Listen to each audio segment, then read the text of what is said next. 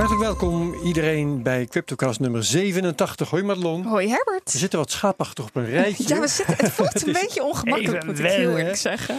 Ja, en dat is omdat deze CryptoCast opgenomen wordt op video. Ja. Dus luister je puur audio en denk je, oh wacht even, video, dat lijkt me wel wat. De, ga dan naar YouTube, naar ons uh, CryptoCast NL ja. kanaal. Dan kun je het uh, ook uh, zien wat hier in de studio gebeurt. Niet dat het allemaal zo vreselijk interessant is volgens mij hoor. Maar oké, we doen het. Er is om gevraagd. en jullie kunnen je zin krijgen, want de luisteraars er willen wet. Welkom Christian Schaffner Hallo. aan mijn rechterkant. Expert in kwantumcryptografie verbonden aan de Universiteit van Amsterdam. En ook aan QSoft, een bedrijf dat bezig is met quantum computing. En jij maakt daar software voor. Right. Nou ja, we zijn nog geen bedrijf, we zijn een uh, onderzoeksinstituut. Ja. Um, inderdaad, een samenwerking tussen de Universiteit van Amsterdam, het Centrum Wiskunde en Informatica ja. en de Vrije Universiteit Amsterdam. Ja, nou goed, we gaan het dus hebben over de quantumcomputer. Hoe ver is het daarmee? Wordt dat een probleem voor de bitcoin? Sommigen zeggen van wel, voor andere cryptocoins. En als dat zo is, hoe lossen we dat dan op? Goed, deze uitzending wordt mede mogelijk gemaakt door satos.nl, bitmymoney.com. En wij geven geen beleggingsadviezen. Absoluut niet. Zo, oké, okay, dat is dat. Dan uh, kunnen we gaan beginnen eigenlijk met uh, ons uh, nieuws. Madelon, jouw nieuws. Ja, er is eigenlijk maar één groot nieuwtje vandaag, Herbert. Het is vandaag donderdag 31 oktober. En dat betekent dat het Bitcoin White Paper 11 jaar bestaat. Oh ja. Dus dat Elf moeten we jaar. eventjes Ja, we hebben niet eens taart, joh.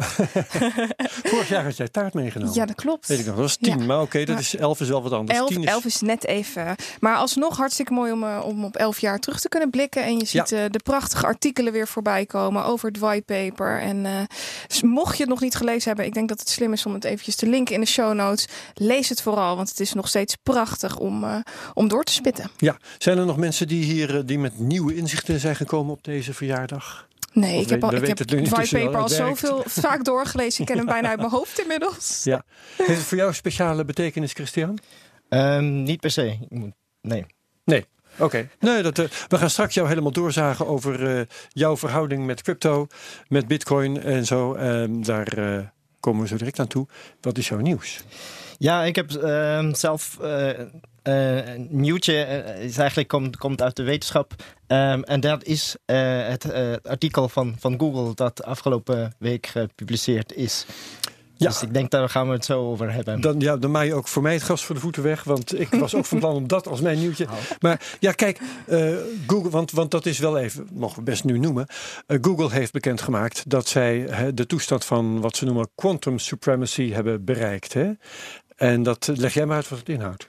Kun je vast Ja. beter dan ik. Nou, dat, uh, dat betekent dus dat er nu een, een, een computer, een quantumcomputer gebouwd is. En dan ga ik wel nog even uh, uitleggen later wat, wat dat precies betekent. Mm -hmm. um, die, uh, een machine die dus iets kan berekenen waarvan we naar uitgaan dat dat op een gewone computer niet kan.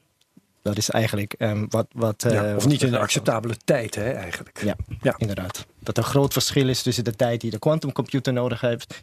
in vergelijking met de tijd die een gewone computer ja. voor nodig heeft. Nou las ik in de berichten, want er is redelijk wat over geschreven... Uh, dat uh, onmiddellijk, ik geloof van de kant van IBM, gezegd werd... ja, dat valt allemaal wel mee, want Google had gezegd... ze hadden het in uh, zoveel minuten hadden, of seconden hadden ze iets gepresteerd wat anders 10.000 jaar zou kosten. En IBM zegt we, het valt wel mee, het is zoveel minuten versus twee dagen of iets dergelijks. Right, daar komen we ook precies op een probleem terecht van, van de definitie van, van die quantum supremacy. Maar wanneer ah, heb je dat eigenlijk be bereikt? Ja. En het is inderdaad zo dat in die artikel die nu door Google gepubliceerd is in Nature, uh, afgelopen week woensdag, um, dat ze daar claimen dat voor dat probleem dat zij met hun machine oplossen, dat dat uh, op een een gewone computer tienduizenden van jaren zou duren. Maar inderdaad kwam dan meteen uh, IBM die zei, maar wacht even, we hebben hier een betere algoritme verzonnen, of een betere manier om dat wel te doen op een, uh, op een klassieke supercomputer. En dat duurt dan maar 2,5 dagen. Oh, die hadden daar niet eens een quantumcomputer voor nodig? Nee, nee. nee. Dat had ik even gemist. dan is het, oh jee, ja. Goed, dus er valt nog wel wat op af te dingen, vind jij ook, die bewering van Google? Um, nou ja, het, het, het, blijft wel een, uh, een belangrijke mijlpaal. Dus eigenlijk is iedereen bij mee eens. Het is een fantastische engineering challenge die ze daar uh, okay. uh, um, volbracht hebben. Omdat ze dus 53 van die qubits aan de praat gekregen hebben tegelijk. Dus mm -hmm. dat heeft nog niemand eerder kunnen doen. En ze kunnen nu, nu dus wel iets daarmee, een, een bepaalde taak uitvoeren die daar op hun machine maar 3,5 minuten duurt. Waarvan wij denken dat ja, zelfs op de grootste supercomputer ter wereld dat dat 2,5 dagen duurt. Dus dat is wel een enorme verschil. Ja. En wat voor taken zijn dat dan zoal? Wat moet ik me daarbij voorstellen? Right. In, in dat uh, be, uh, bepaalde geval is het niet uh, dat heel boeiend is. Mm -hmm. Het is echt het uitvoeren van een, uh, van een random circuit op die quantumcomputer. Dus okay. eigenlijk is het een aantal toevallige operaties op die quantumcomputer uitvoeren en dan een meting doen. Oké, okay, dus iets, iets waar we wat aan hebben, dat duurt nog even. Ja. Maar een van de moeilijke berekeningen, dat hebben ze dus voor elkaar gekregen. Ja. ja. ja. Oké, okay, ze kunnen dus iets moeilijks berekenen, maar wat ze daar daadwerkelijk mee uitrekenen, dat is dus nog eigenlijk de vraag. Want echt toepasbaar is het niet. Nou ja, het is, het is een toepassing op, op zichzelf. In de zin van, het doet iets ja. wat dat je niet op een gewone computer kan nadoen. Dat was het doel. Dat is het doel van het uh, supremacy experiment. Maar belangrijk daarbij is wel, ja, je doet dat op een programmeerbare quantumcomputer. Mhm. Mm -hmm. Dus je zou die computer ook voor iets an andere dingen kunnen gebruiken. Ja. Dat, dat, dat, is natuurlijk de hoop, dat we, dat we daarmee uiteindelijk wel wat, wat nuttigs kunnen doen ook. En het Ja. is echt een, maar een, een eerste stap daar naartoe. Ja, oké.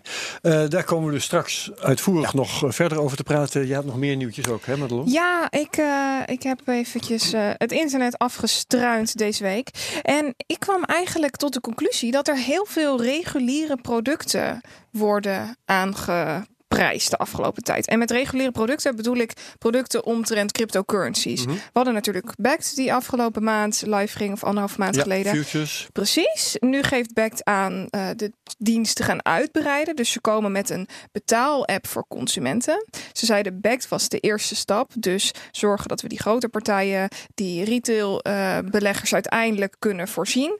Ehm, Een en betaal-app ook in bitcoin. Het zowel. Bitcoin als andere digital assets. Ze noemen dus niet alleen. Bitcoin, maar ze houden het een beetje. Ze zeggen ook niet eens cryptovaluta. Ze, ze noemen het echt digital assets. Dus echt een consumentenwallet. En hebben ze die app al live? Nee, ze streven ernaar om dat in 2020 te gaan doen. En wat mij opviel is dat ze hun pakket ook nog gaan uitbreiden voor eh, de grote partijen. Eh, dus echt de vermogensbeheerders. En ze komen daarnaast dus ook nog met opties. Dus Backed die, eh, die timmert hard aan de weg. En niet alleen eh Backed komt met opties. Ook de CME komt met opties op Bitcoin. Eh, daarbij komen ze met opties op de Waar staat Bitcoin. CME ook weer voor? De Chicago Merchant, Oh ja. bla bla bla. Dat, zijn, dat is die club die ook, eh, was, wat was het ook weer, eind 2017 geloof ik, voor het eerst met futures kwam. Ja, die kwam met, eh, samen met de CBOE ongeveer tegelijkertijd met de Bitcoin futures. En die hadden geen eh, Bitcoin als onderliggende waarde. Ze waren dus niet fysiek gebackt, maar hadden een cash settlement. En wat zij nu hebben bedacht is een structuur om Bitcoin opties aan te kunnen bieden bovenop die futures. Dus op hun futures kan je die eh, Bitcoin opties aanschaffen. Dus daarmee kun je je risico ehm, afschermen, om het zo maar te zeggen.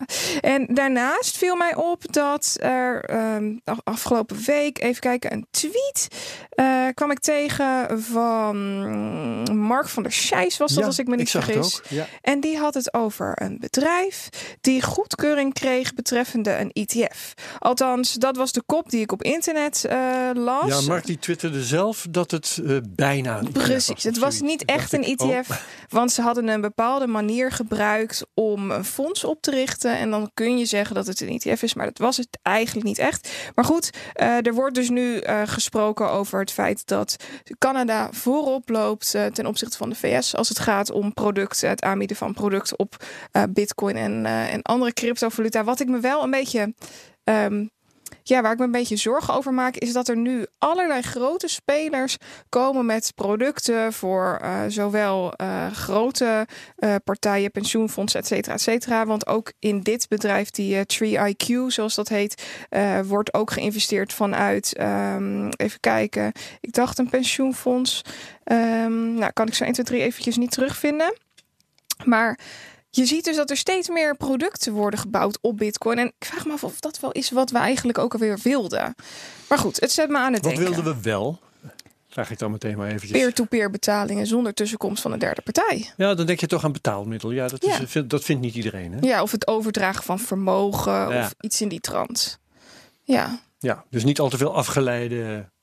Ja, en niet een product wat je er bovenop bouwt. En Ja. dit wordt natuurlijk gebouwd omdat ze hier geld aan kunnen verdienen. Ja, precies. Dat is hartstikke logisch. En ze zien hier markt in. Dus aan de andere kant, dat is weer positief. Nou ja, en, en dat ETF, dat werd natuurlijk al heel lang genoemd als iets eh, wat de koers van de bitcoin een lekkere stoot in de rug zou kunnen geven. Ja, Of dat werkelijk gaat gebeuren, dat begin ik langzamerhand te betwijfelen. Ja heb, ik, ook. heb ik ook een beetje mijn twijfels over. Nee, Ja. ik denk niet dat dat heel veel gaat doen. Eh, ik weet niet hoe dit product er precies uitziet van binnen. Of er echt bitcoins aan ten grondslag liggen. Dus of het alleen de koers van bitcoin volgt. Wat ze ook bitcoins in portefeuille hebben, dat weet ik niet. Ja.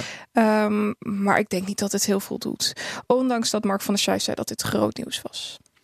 Ja, nou het is in zoverre groot nieuws. We hebben er al zo lang op zitten wachten. Ja. En dat er dan nu iets is, oké, eh, hoe dat dan, wat het effect zal zijn en hoe makkelijk het te gebruiken is. En eh, kun jij ook zeggen, want dat heb ik dus uit het verhaal niet kunnen opmaken, waarom Mark zegt dat het bijna een ETF is?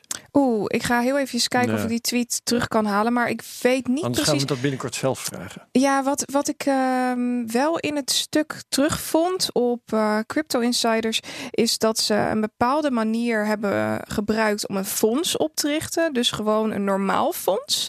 En zo konden ze op een simpele manier er een exchange traded fund van maken, omdat die op de eh, traditionele eh, beurs van Canada is gelist. Dus ze hebben een omweg gebruikt. Is niet de reguliere manier. Maar hoe dat precies is gegaan, eh, komt uit die tweet van Mark ook niet heel duidelijk naar boven. Mm, even kijken. De company we saw bla bla bla. They just received green light for the Ontario bla bla bla. Oh, Nou. to launch a publicity traded Bitcoin fund in Canada. It's not an ETF, but it comes very close. Dat is wat hij zegt. Goed. Dus. Nou. To be continued. Gaan we verder naar kijken. Yes. Ehm, nou, ik verheug me erg op jouw prijsanalyse, want er is weer het nodige gebeurd.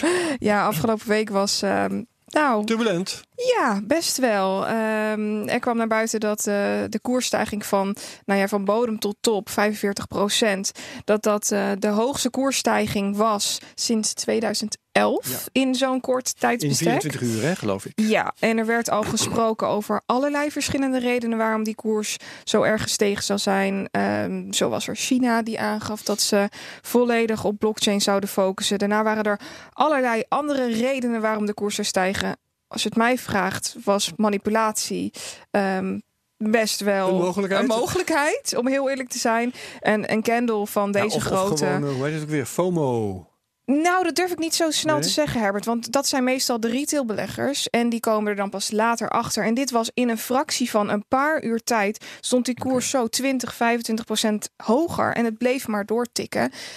Ik denk niet dat de retailbeleggers daar zo snel op hadden kunnen inhaken. Maar wat heel grappig is om te zien, is dat de koers precies weerstand heeft op het punt waarvan ik vorige week zei toen Willem hier te gast was.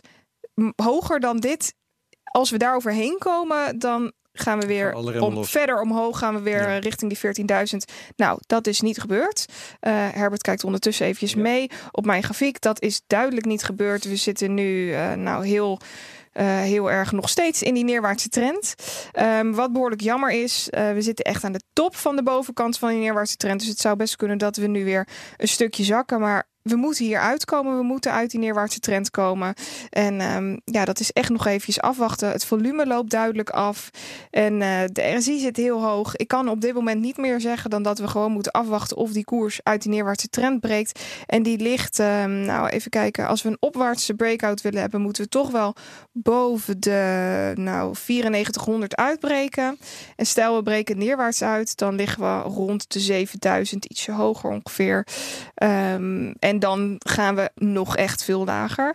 Maar vooralsnog niet heel veel boeiends, ondanks die mega koersstijging. Maar ja, die Ja. heeft niet heel veel teweeggebracht. Behalve dat we binnen die trading range allemaal naar de binnen de bandbreedte. Precies, ja. Ja, ja, ja. En inderdaad is het ook zo dat sinds, wat is het nu, vier dagen geleden of zoiets, dat eh, die dalende trend duidelijk terug te zien is. Hè? Het gaat elke dag weer een stapje terug. Ja, dat is helaas eh, hoe het nu is. En eh, hier moeten we het mee doen voorlopig. Oké. Dat was het. Yes. Dan gaan we naar eh, Christian Schaffner. Welkom nogmaals. Ja, dank je.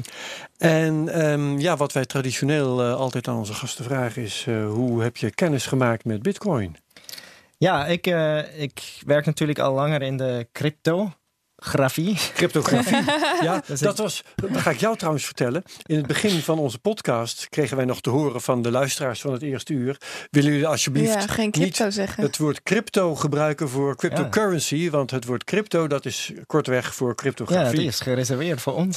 Ja, ja, nou dat denken ja, wij dat anders is, eh, over. inmiddels eh, Ja, een beetje je- veranderd, denk ik. Spraakgebruik hou je niet tegen, hè? Nee, maar oké, natuurlijk niet. goed. Maar ja, ik, ik ben dus onderzoeker in de cryptografie. Dus ik, ik ehm, wel, ben al langer bekend met, met, met cryptocurrencies. Ja. Omdat het gewoon een, een, een leuk onderdeel van ons Ja. onderzoeksgebied Als je is. onderzoeker bent in de cryptografie, wat, wat doe je dan? Hoe ziet je werk er dan uit? Nou ja, ehm, ik, ben, ik heb wiskunde gestudeerd. Ja. En eigenlijk moet je je voorstellen als een soort eh, theoretische informatica. Dus eigenlijk doen we wiskunde, maar dan toegepast op de, op de informatica. Maar uiteindelijk schrijven wij artikelen, wetenschappelijke artikelen.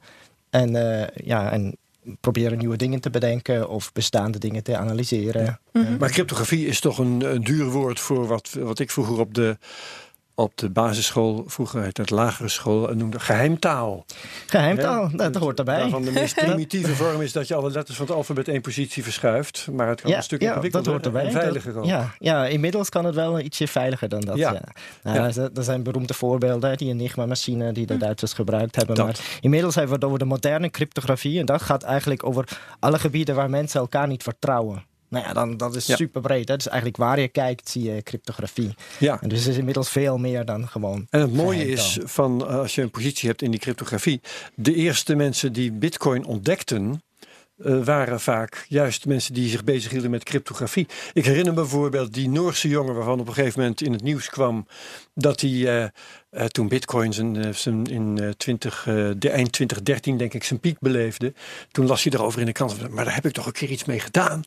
En toen vond hij met wat moeite zijn computer weer terug met eh, zoveel duizend bitcoins die Ja. hij voor twee tientjes had Inderdaad. gekocht. Ja, de- ik ben het zelf tegengekomen door een collega van mij, Mark Stevens, eh, van het CWI. En die houdt zich bezig met, eh, met hashfuncties. En dat Ja. is natuurlijk een, Ah. eh, een belangrijk onderdeel van, Ja. van de miningproces van Ja. Bitcoin.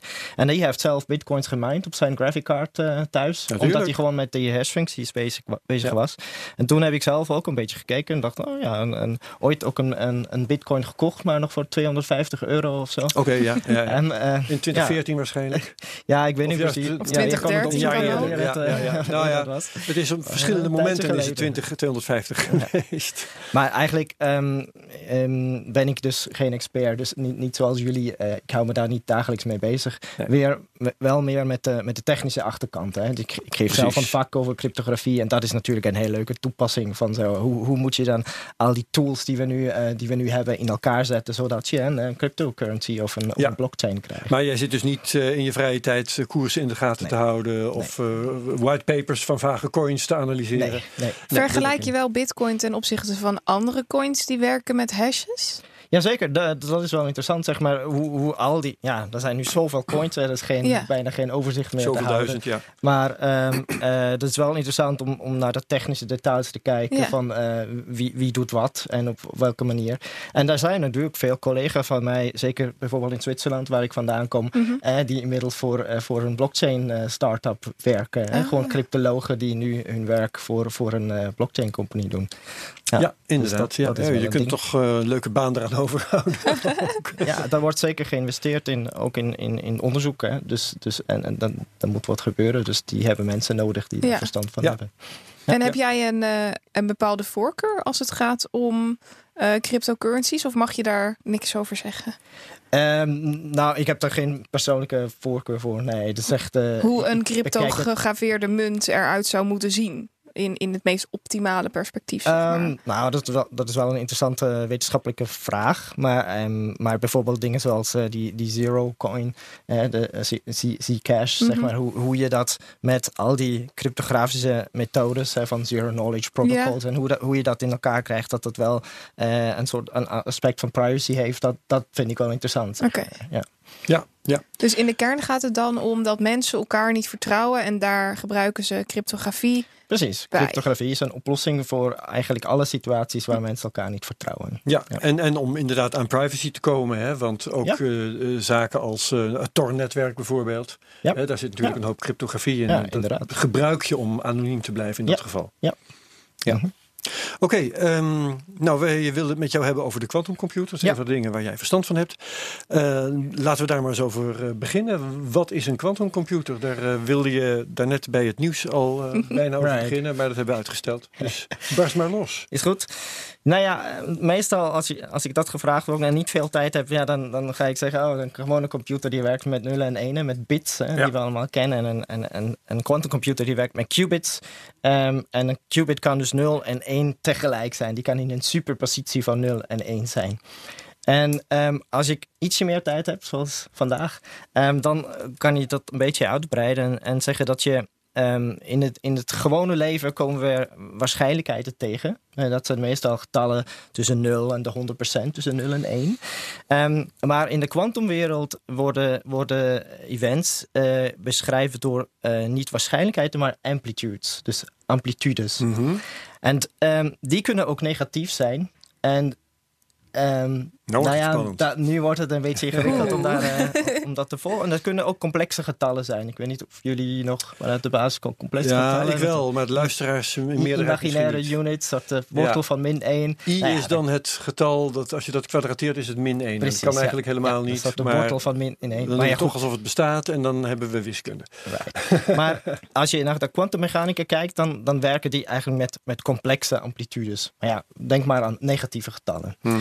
En ehm, als je dus een event hebt ehm, die op een manier met, een, met op de ene kant een positieve amplitude kan gebeuren, maar op een andere manier ook met een negatieve amplitude, amplitude kan gebeuren, dan kan het zijn dat die twee zich elkaar opheffen en die, die event gewoon nooit gebeurt. En dat is dus wat we quantum interferentie noemen. Hè? Ah zo, dat is het, het eh, verhaal eh, waarvan eh, ik weet dat deeltjes zich soms als golf kunnen gedragen. Precies. En dat het ene deeltje het andere kan uitdoven. Een deeltje, deeltje zichzelf kan uitdoven eigenlijk Ja, op bepaalde ja. plaatsen. Inderdaad. En Ja. misschien een mooi plaatsje om, om in je hoofd te hebben is ook het, het maken van mooie muziek. Wat doet Mhm. een componist eigenlijk? Jij probeert soort, dat die mooie geluiden zich versterken.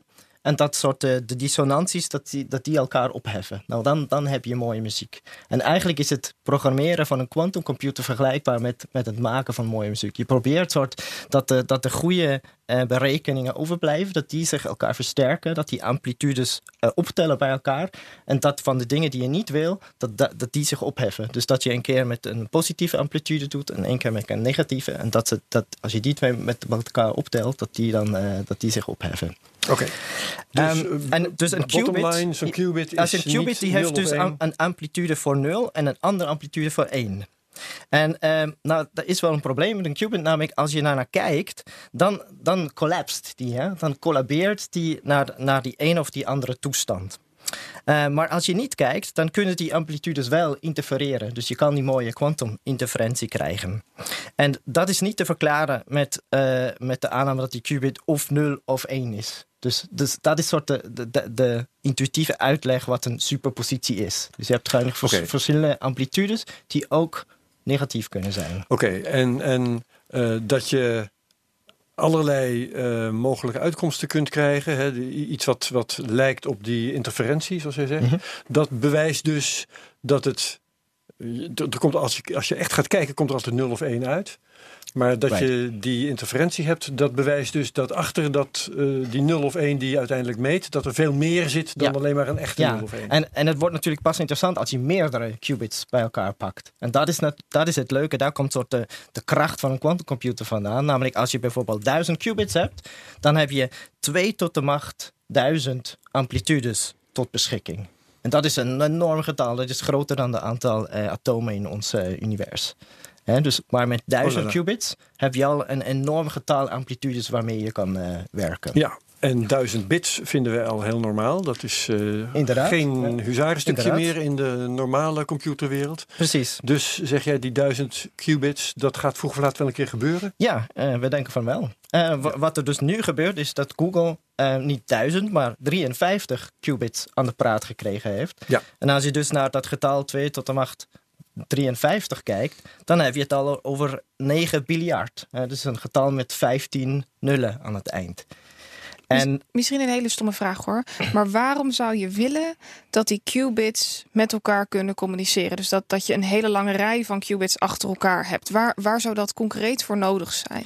Nou ja, en de bedoeling is dat je als je dan een, een, een, eh, een berekening uitvoert, dat je dat dus op al die verschillende amplitudes kan, kan doen. Dus je kan een soort 2 tot de macht 53 uh, berekeningen tegelijk uitvoeren op verschillende. Dus het gaat heel snel. Nee, dat, dat is heel efficiënt. Maar je moet het wel slim doen. Je kan niet ze zomaar in superpositie uitvoeren en daarna kijken. Omdat mhm. als je dat doet, dan collapst die weer gewoon naar één van de, van, de, van, van de mogelijke inputs. Je moet het zo doen dat je dus quantum interferentie krijgt. Dus je moet het soort op een slimme manier doen, zodat je aan het eind de, de outcomes krijgt die je wilt van, van je berekening. Mhm. En dat is dus de kunst. Dat is soort uh, de, de, ook, en ook de moeilijkheid van het programmeren van quantumcomputer. Hoe, Hoe kan je het maken dat, dat dat wel gebeurt? Hoe moeilijk is dat? Kun je daar een beeld van schetsen om uh, zoiets te krijgen? Dat is, dat is heel moeilijk, zowel op de, op de kant van de, van de software, dus van het maken van de, het programmeren van het in elkaar zetten. van de ik daar, voordat jij van vast ja, iets. Um, het is zo moeilijk dat uh, in de jaren tachtig, toen liep ik al rond, zoals je weet, mm -hmm. toen werd al gesproken over die quantumcomputer en dat dat echt nog wel eens een keertje iets zou worden. Maar dat is dus potverdorie al ruim 30 jaar geleden. Ja, nu heb je Zo het, moeilijk is precies, het dus. Nu heb je het over de hardware kant. Dus dat bouwen van zo'n van zo'n ding, dat is echt super moeilijk. En eigenlijk heb je daar soort twee dingen die elkaar tegenstrijden. Ah, software en hardware. Software en hardware. Maar als we nu over de hardware hebben, zeg maar wat Google gedaan heeft, dat is eh, het probleem bij het bouwen van een quantumcomputer is dat je op de ene kant wil dat je, dat je een kwantumsysteem hebt. Dus dat betekent dat je alles heel goed moet afschermen van de omgeving. En, en bijvoorbeeld moet je het koelen. Dus eigenlijk al die mooie plaatjes die je ziet in goud en zo, dat zijn allemaal heel grote koelkasten. Dus je moet alles koelen tot bijna de absolute nulpunt. Omdat dan krijg je soort de, eh, de eigenschappen die je wil hebben, eh, supergeleiding, et cetera. Dan, dan heb je soort te maken met kwantumsystemen. Maar op de andere kant wil je ook rekenen erop. Hè? Je hebt een computer, je wil dus uh, dingen uitvoeren. Dus de, dan moeten we, dan moeten weer uh, draadjes daarin gaan en soort bepalen wat voor berekening je wil uitvoeren. dus aan de, andere, aan de ene kant wil je het isoleren om het koud te kunnen houden, anders werkt het niet. Aan de andere kant moet je het in contact hebben met de buitenwereld, Precies. want anders kun je er niks mee doen moet kunnen, mhm. maar je moet het aansturen, hè, dat het doet wat je wilt dat het doet. Ja. En dat zijn twee dingen die echt heel moeilijk bij elkaar te krijgen zijn. Ja. En dat is dus de fantastische uh, ding dat ze bereikt hebben bij Google, om, om 53 van die qubits op een kleine chip tegelijk aan een praat te krijgen. Heb jij een idee hoeveel uh, mensen hier aan gewerkt hebben? Of ja, heel veel. Ja? Uh, alleen de aantal auteurs van, dat, van die artikel dat is van 70. Zo. Maar ja, als je dan nog uh, zeg maar al de, al de leveranciers en alles erbij betrekt, dat, dat, is een, wordt een enorme ja, hoeveelheid. En dat is alleen maar bij, bij Google. Ja, precies. Want dat, ze werken er ook aan bij IBM en natuurlijk. ze werken er ook aan ja. bij NASA, geloof ik. En ik weet ja, bij ze, ze, niet ze werken aan ja, de, de hardware. we hebben ook mensen die, die hardware bouwen in Delft, aan de TU in Delft. Ja, ook. Ja, precies. Ja, nee, daar wordt wereldwijd, in China, daar wordt wereldwijd aan uh, gewerkt. Zeker. Ja, oké. Okay, um, ehm, nou, ja. Misschien kan ik wat over de software vertellen. Want dat, uh, nou, of, nog eventjes. Okay. Um, de, de, de reden dat het dat quantum computing zoveel sneller bepaalde berekeningen kan doen, is dus dat elke qubit in feite een, uh, een, een uh, hele hoop berekeningen tegelijk mogelijk maakt. Right. En, Zeker als je een aantal qubits hebt. En als je die nog eens achter elkaar kunt zetten, dan mag je dat ook weer met elkaar vermenigvuldigen, wat elke qubit je extra brengt. Right. Elke qubit dat je toevoegt aan een, aan een computer, daar krijg je twee keer zoveel uh, uh, mogelijkheid in je toestandruimte. Ja, dat is dus twee tot de macht, het aantal mm -hmm. qubits. Ja, ja. oké. Okay. Um, ja, uh, software. software waar je iets over gaan vertellen. Ja, ja want ja, ja, hoe, hoe, dat is jouw specialiteit, hè? Ja, nou, het is nou- namelijk een heel andere. Je kunt niet zomaar, bij wijze van spreken, Word gaan draaien op een quantumcomputer. Nee, dat heeft niet zoveel nee, zin. Inderdaad niet. Waarom is dat niet zoveel zin? Nou, um, ja, zoals ik zei, als je, als je wilt dat, de, dat, dat een quantumcomputer iets nuttigs doet, dan moet je het dus zo maken dat, dat soort de goede berekening overblijft aan het eind. Hè? Dat dus de, de goede amplitude zich versterken en ten slechte um, uh, zich opheffen. En nou, dat, dat is soort een kunst om dat uh, op, op de goede manier te doen.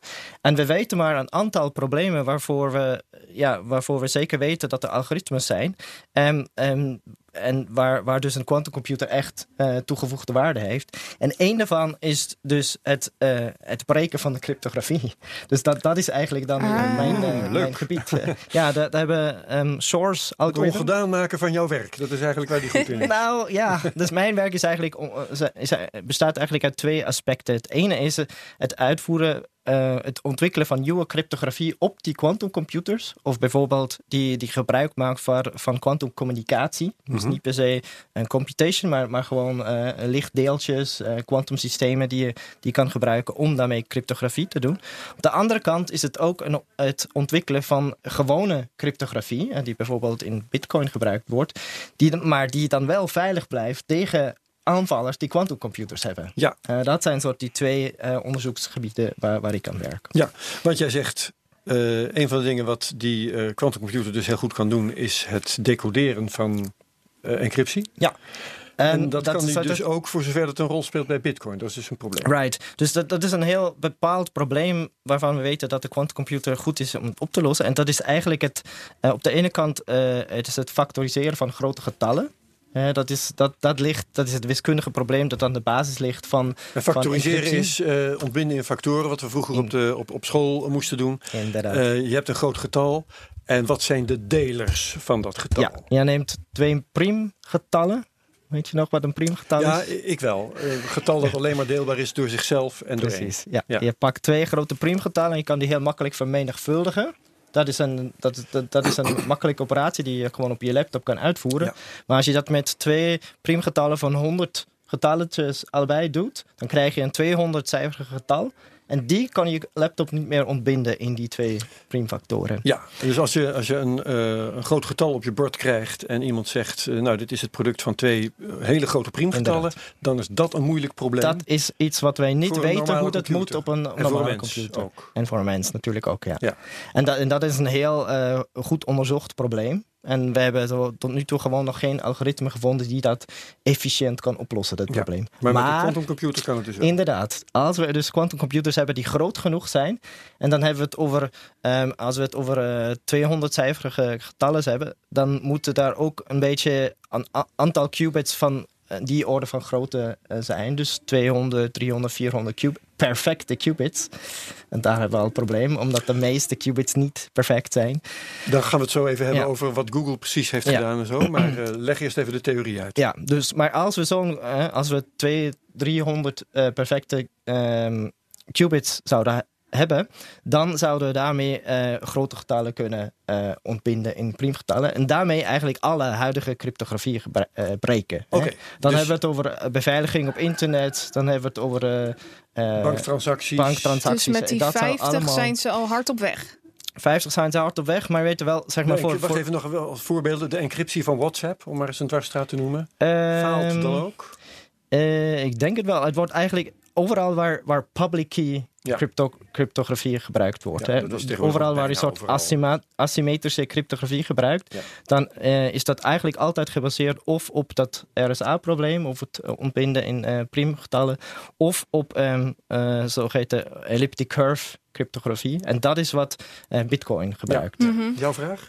Nee, dat, dat, was, dat ja. was mijn vraag. Ja. Maar gewoon om, misschien nog om een concreet idee te geven, hoeveel aan, wat, wat, wat zijn de aantal perfecte qubits die je nodig zou hebben om dit te doen? Het is wel Ja, in de we duizenden. weten wanneer wordt Twee- Bitcoin, in- komt Ja. Bitcoin in gevaar? Ja, als we, als we het dan over, over eh, dit soort systemen hebben die in Bitcoin gebruikt worden, dan eh, hebben we het over 2 tot 3 tot 4000 perfecte qubits die je nodig hebt. Zo. En we gaan nooit perfecte qubits hebben.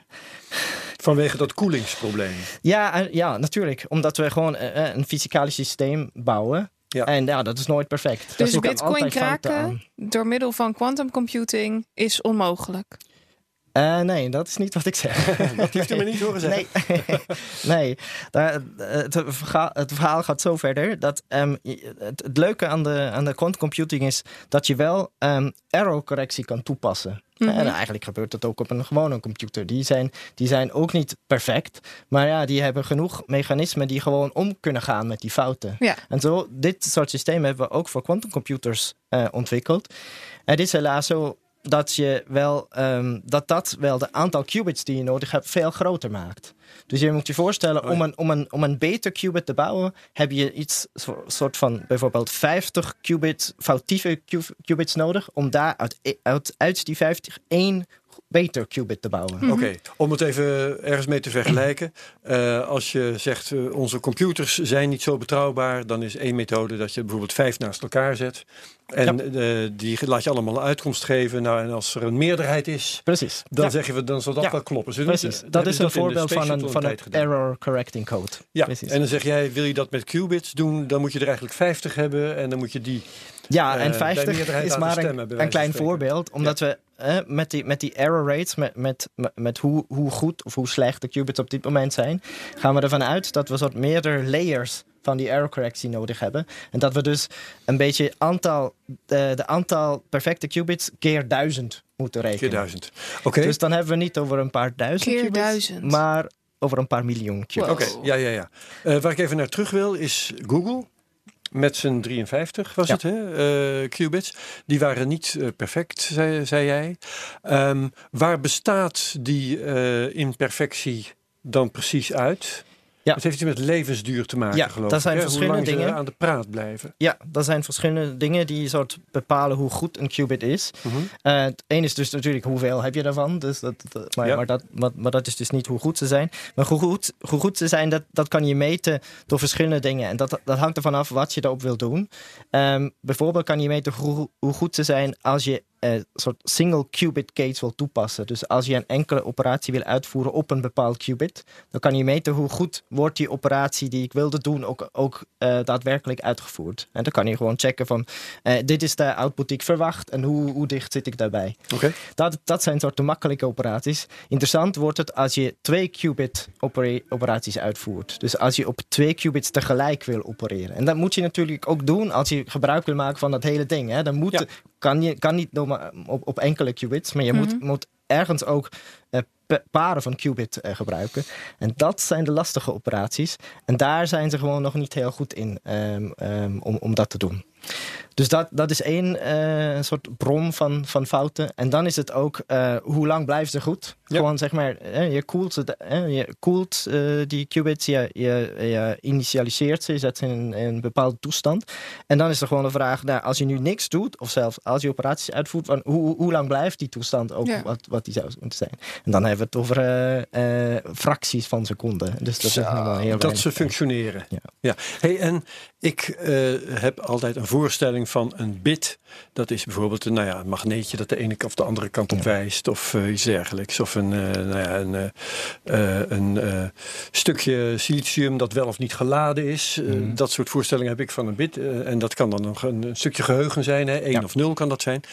Wat voor voorstelling moet ik mij fysiek maken van een qubit? Wat is dat voor materiaal? Of eh, hoe, Ja. wat is dat? Nou, da- daar eh, kom ik een beetje op, eh, op een gebied waar ik zelf niet zoveel van weet. omdat ik niet natuurkundig ben. Maar ik heb wel met natuurkundigen gepraat. En die hebben Dat is al uitgelegd heel wat. dat, tenminste die qubits die, die Google gebruikt, dat kan je voorstellen als een klein circuitje. Mhm. Dus eigenlijk eh, lijkt het wel op een, op een, op een eh, wat, wat, wat ook een computer gebruikt. Ja. Ja. en ja, Josephson dan heet het uiteindelijk. Maar dat is ja. in principe een klein circuitje waar, waar of de, de, de stroom of de ene of de andere kant op gaat. En dat zijn soort twee toestanden. Dat, dat is de 0 en het 1 van, van een qubit. Oké, ja, ja. Nou, dan hebben we daar in elk geval een beeld van. Hoe klein is zoiets of hoe groot? Heel klein, eh fracties van millimeter. De hele chip die Google gebruikt, dat zijn er maar een paar eh, centimeter. Hè, en dat zit, maar dat is, dat is waar het echt gebeurt. En er zitten alle 53 van die qubits ja, dan in. ja, alle, alle Ja. Hoe groot elkaar. is zo'n complete quantum Ja, computer? is die ook echt je- enorm? Ja, daarna heb je het echt eh, ja, eh, een groot, eh, een, een, een groot ruimte. Dus groter dan Een een, kamer. studio. Ja, een Ja. kamer. Dus net als de computers van vroeger eigenlijk. Maar het meeste daarvan is dan dus. Het meeste is op de Koelkast. koelkast en de control, eh, al die, al die control infrastructuur. Dus je kan Ja. bijvoorbeeld, als we het over dit soort, als dit de arch- architectuur wordt van een quantumcomputer, dan ga je nooit eh, zo'n ding draaien zonder een gewone computer daaromheen. Dat is ook een misverstand dat ik vaak daar tegenkom. Dat, dat mensen zeggen, ah ja, maar je gaat je gewoon je quantumcomputer hier op, eh, op tafel zetten. Nou, dat, dat gaat inderdaad waarschijnlijk nooit gebeuren. Je, moet- je hebt altijd eh, gewone klassieke computers die, die je nodig hebt om, de, om die computers aan te sturen. Het is echt meer een soort, soort GPU eigenlijk, een soort een, een, een, Een processor. Een, een processor die bepaalde dingen goed kan. Maar die Ja. gaat, het gaat, een quantumcomputer gaat nooit eh, een, een, he- een gewone computer helemaal vervangen. Ja. Om, om een vergelijking te maken, je hebt nu een, eh, een computer met een processor die het leeuwendeel van het werk doet, maar je hebt ook een, een grafische processor Precies. erbij. Dat is, dat is de je kunt er dus ook een quantumprocessor erbij hebben voor bepaalde klussen. Ja, en, en misschien aan het begin zeker niet in je eigen laptop, maar misschien staat die ergens in Delft. En je Ja, kan online. gewoon even in de cloud eh, even vragen van, hey, kan, zou je dat even snel kunnen doen voor mij? Ja, ja, Ja, oké, dat is interessant. Goed. Ehm, dus, eh, oké, Qubit. Oh ja, we waren gebleven bij eh, hoe kun je dan eventueel Bitcoin in gevaar brengen? Jij zegt die. eh, Ja, Dat is de vraag waarvoor iedereen naar deze podcast ja, luistert, precies. denk ik. Dus Misschien is komen het daar wel goed Nee, wacht even, even resumeren. Je hebt gezegd, eh, om, die dingen die werken maar kort, ze zijn niet helemaal goed. Dus je hebt er duizend nodig eh, om de plaats in te nemen van één die echt goed zou zijn. Mhm. Daar waren we. Ehm, en eh, nou ja, misschien om, om, om, om op je vraag in te gaan. ehm dat zijn eigenlijk twee dingen waar, we, waar je het over kan hebben. Van wat, wat de impact zou zijn van een quantumcomputer op eh, Bitcoin, eh, maar ook op andere cryptocurrencies. Precies, ja. En dan heb je het op de ene kant over wat we net over hadden, over de, de digital signatures. Hè, over de public key. Ja. eh, eh, infrastructure die, die nodig is om, om, om Bitcoin te draaien. Ehm, ehm, op de- en op de andere kant kan je het over het mining hebben. Hè?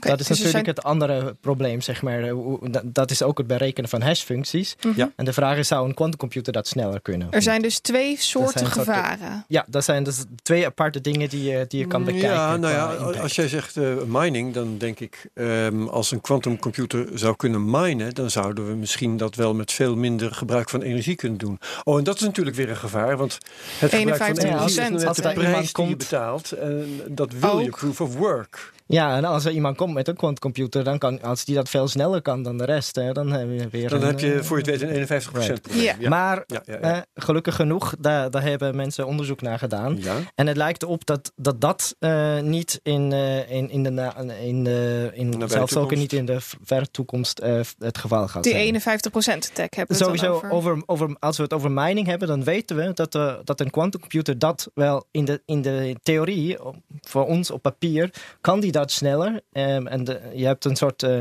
generic speed-up noemen we dat. dat is, je kan bijna alle zoekproblemen, en het minen van bitcoin is een zoekprobleem. En Ja. je moet soort het juiste getalletje vinden dat dan... Met heel veel nullen vooraan. Ja, Precies.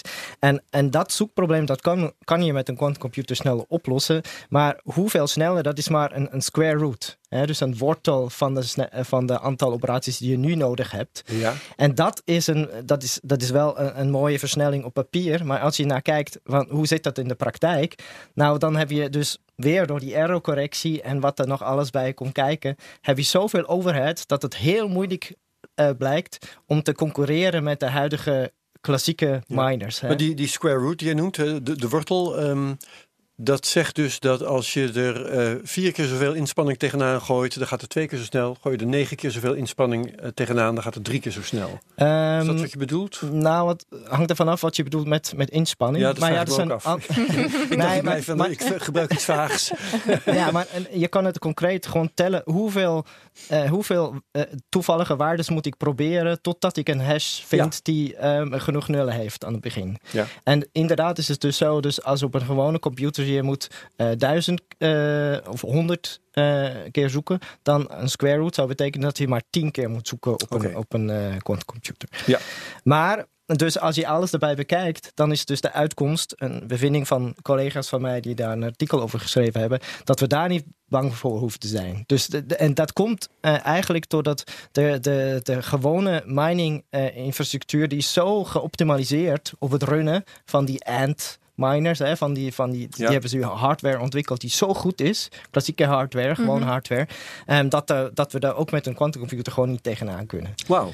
Dus, dus daar verwachten we eigenlijk dat, eh, dat, dat er gewoon eigenlijk geen impact is op, op mining vanuit Oké. de quantumcomputer. En stel nou- niet in de komende 50 jaar. Stel nou dat je een quantumcomputer zou inzetten om te minen. Dus niet om die 51% attack te, te eh, ondergaan, maar om hem gewoon te gebruiken. Eh, is dat wel mogelijk? Ja, het is wel mogelijk, maar het is, eh, niemand gaat het doen. Het, het, het betaalt niet. Het is Het is duurder veel te duur, ja, en het, het, het, het, het levert je niks op. Dus niemand gaat het doen. qua stroomkosten of energiekosten. Is het duurder? Oké. Ook, en ook gewoon technisch gezien, het is niet dat hij het sn- sneller doet. Eh, dus, eh, Oké. En als dus we kijken naar die eh, manier van public keys, is Right. daar nog wel een risico? de, hand- de signature, handtekening. Ja. precies. Nou, dat, dat is wel interessant. En dat is het interessantere van, de, van die twee onderwerpen. Omdat daar wel een probleem eh, bestaat. Oeh. Ehm, daar is het namelijk zo dat. ehm, ehm, da- er zijn nu een aantal eh, adressen. Dus ik weet niet hoeveel jullie van die, van die technische kant weten. Maar vroeger was het zo dat je. ehm, dat eigenlijk je adres, je Bitcoin-adres. de- gewoon de public key was van dat systeem. Ja, maar dat is niet meer Mhm. zo. Dat is niet meer zo. Inmiddels is het een hash van een public key.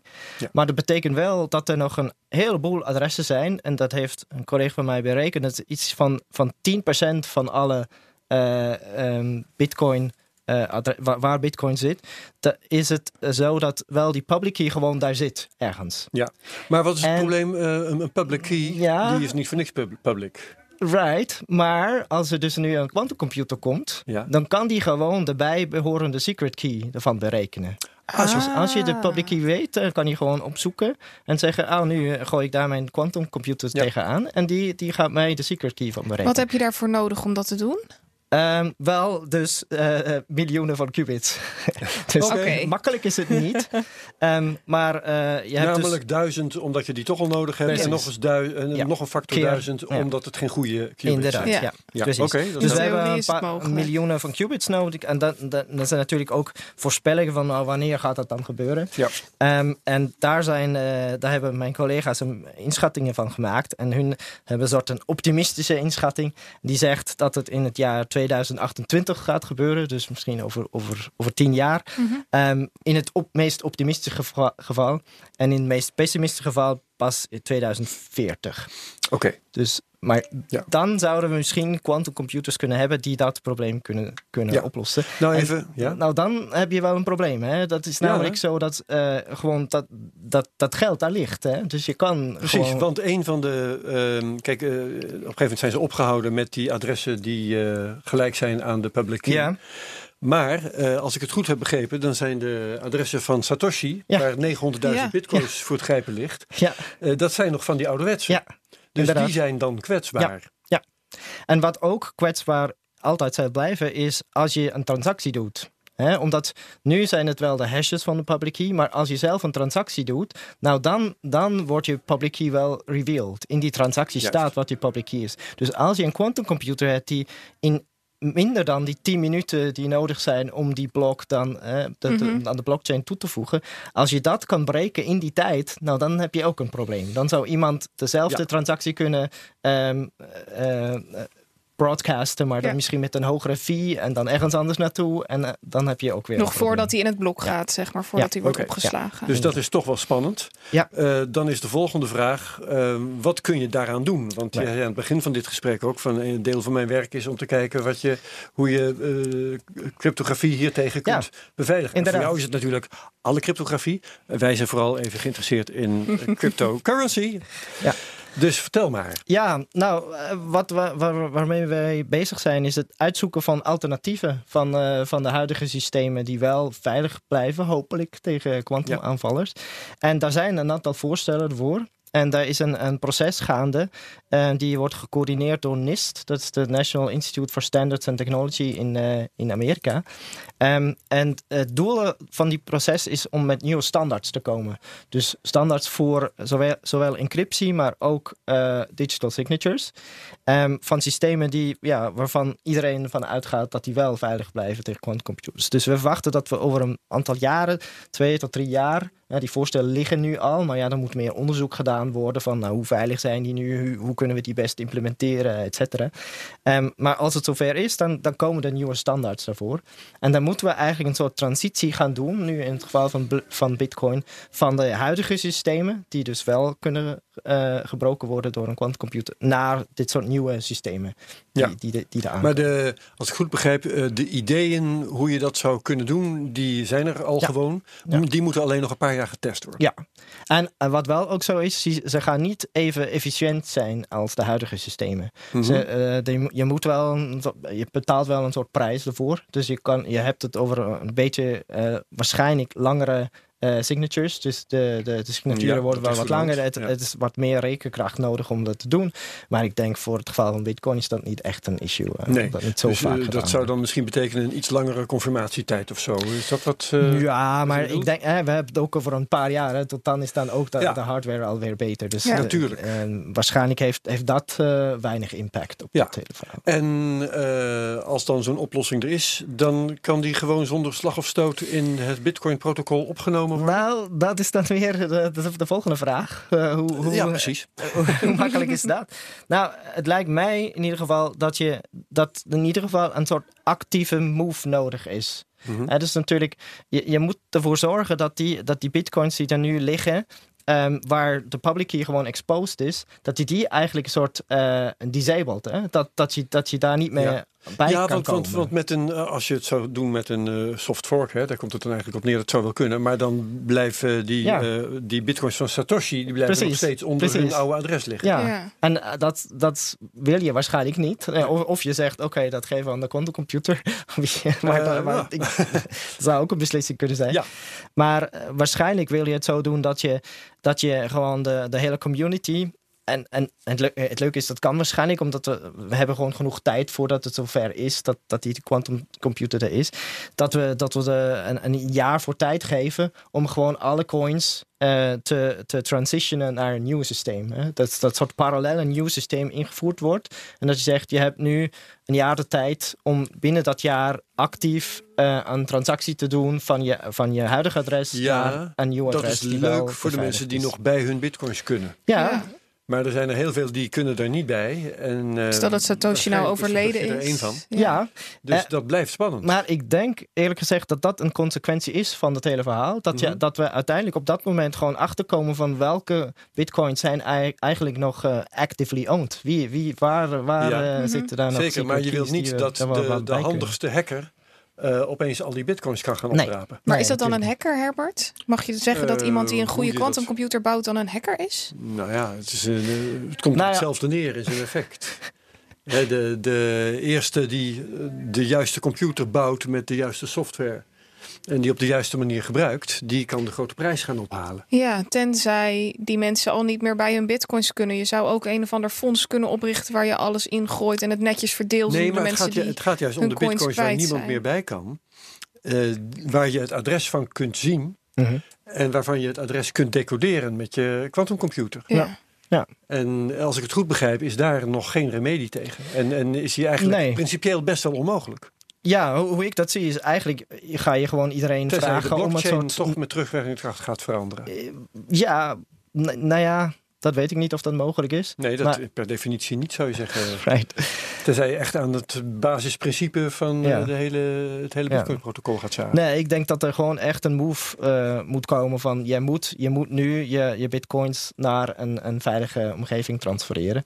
En Ja. degene die dat niet doen, die kunnen gewoon niet meer bij een Die heeft gewoon pech Ja. eigenlijk. Ja, nee, die- die, die mensen hebben pech. Dat, eh, en sommigen ervan weten dat toch al. Hè, want het is, eh, Ja. die- dat is die vent die bijvoorbeeld zijn eh, PC bij het grofvuil heeft gezet. En die Ja. ligt nou ergens op een vuilnisbelt eh, ergens in Engeland.